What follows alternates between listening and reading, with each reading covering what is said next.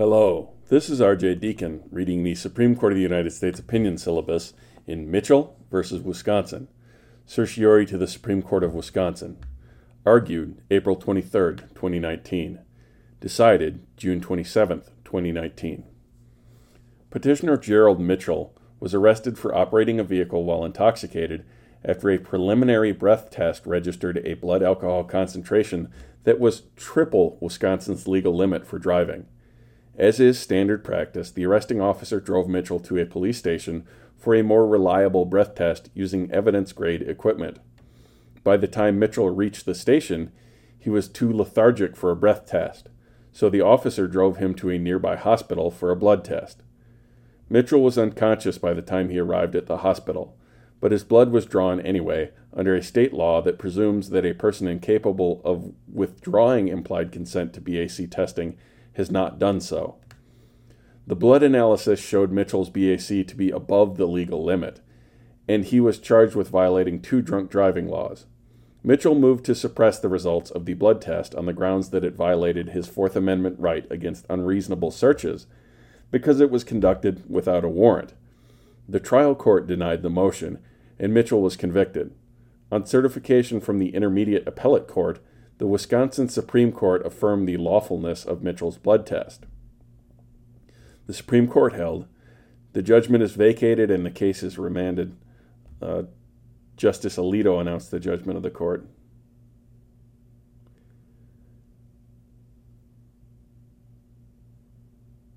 Justice Alito, joined by the Chief Justice, Justice Breyer, and Justice Kavanaugh, concluded that when a driver is unconscious and cannot be given a breath test, the exigent circumstances doctrine generally permits a blood test without a warrant. BAC tests are, a, are Fourth Amendment searches. See Birchfield versus North Dakota. A warrant is normally required for a lawful search, but there are well defined exceptions to this rule, including the exigent circumstances exception, which allows warrantless searches to prevent the imminent destruction of evidence. That's Missouri versus McNeely.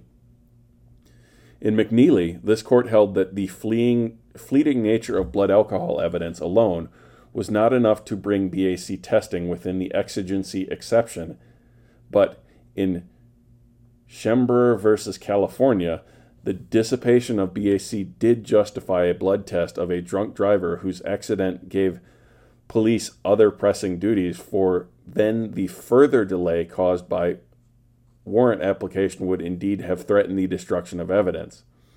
Like Schmerber, unconscious driver cases will involve a heightened degree of urgency for several reasons.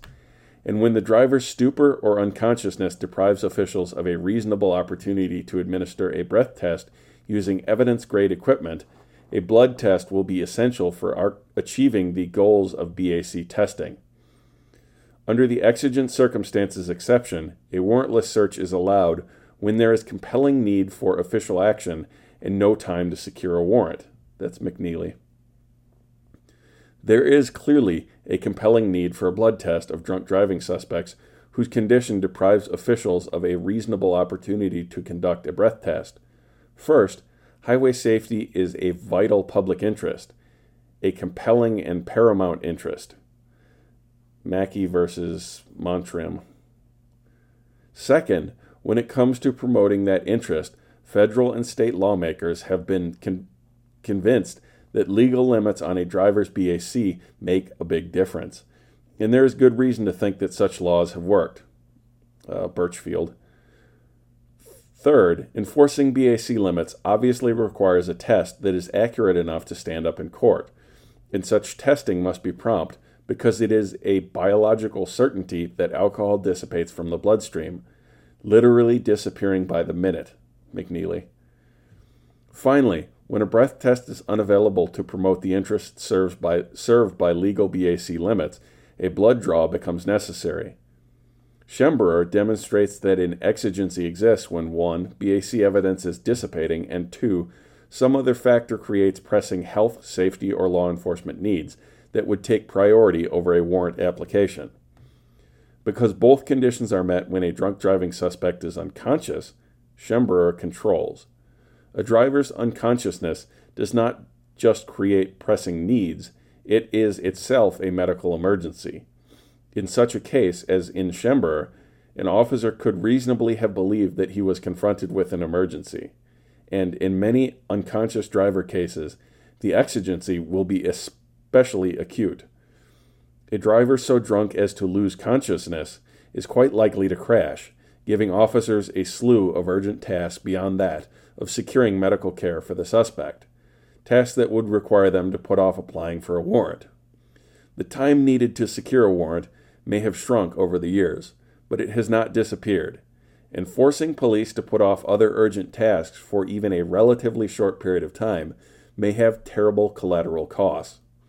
On remand, Mitchell may attempt to show that his was an unusual case in which his blood would not have been drawn had police not been seeking BAC information, and police could not have reasonably judged that a warrant application would interfere with other pressing needs or duties. Justice Thomas would apply a per se rule under which the natural metabolization of alcohol in the bloodstream creates an exigency once police have probable cause to believe the driver is drunk, regardless of whether the driver is conscious. That's uh, Missouri versus McNeely. Justice Alito announced the judgment of the court and delivered an opinion in which Chief Justice Roberts and Justices Breyer, Kavanaugh, Breyer and Kavanaugh joined. Justice Thomas filed an opinion concurring in the judgment. Justice Sotomayor filed a dissenting opinion in which Justices Ginsburg and Kagan joined. Justice Gorsuch filed a dissenting opinion. Thank you for listening. If you'd like to get a hold of the podcast, we can be reached at roadscholar80 at gmail.com. That's R O A D S and 80, or on Twitter at Court Syllabus.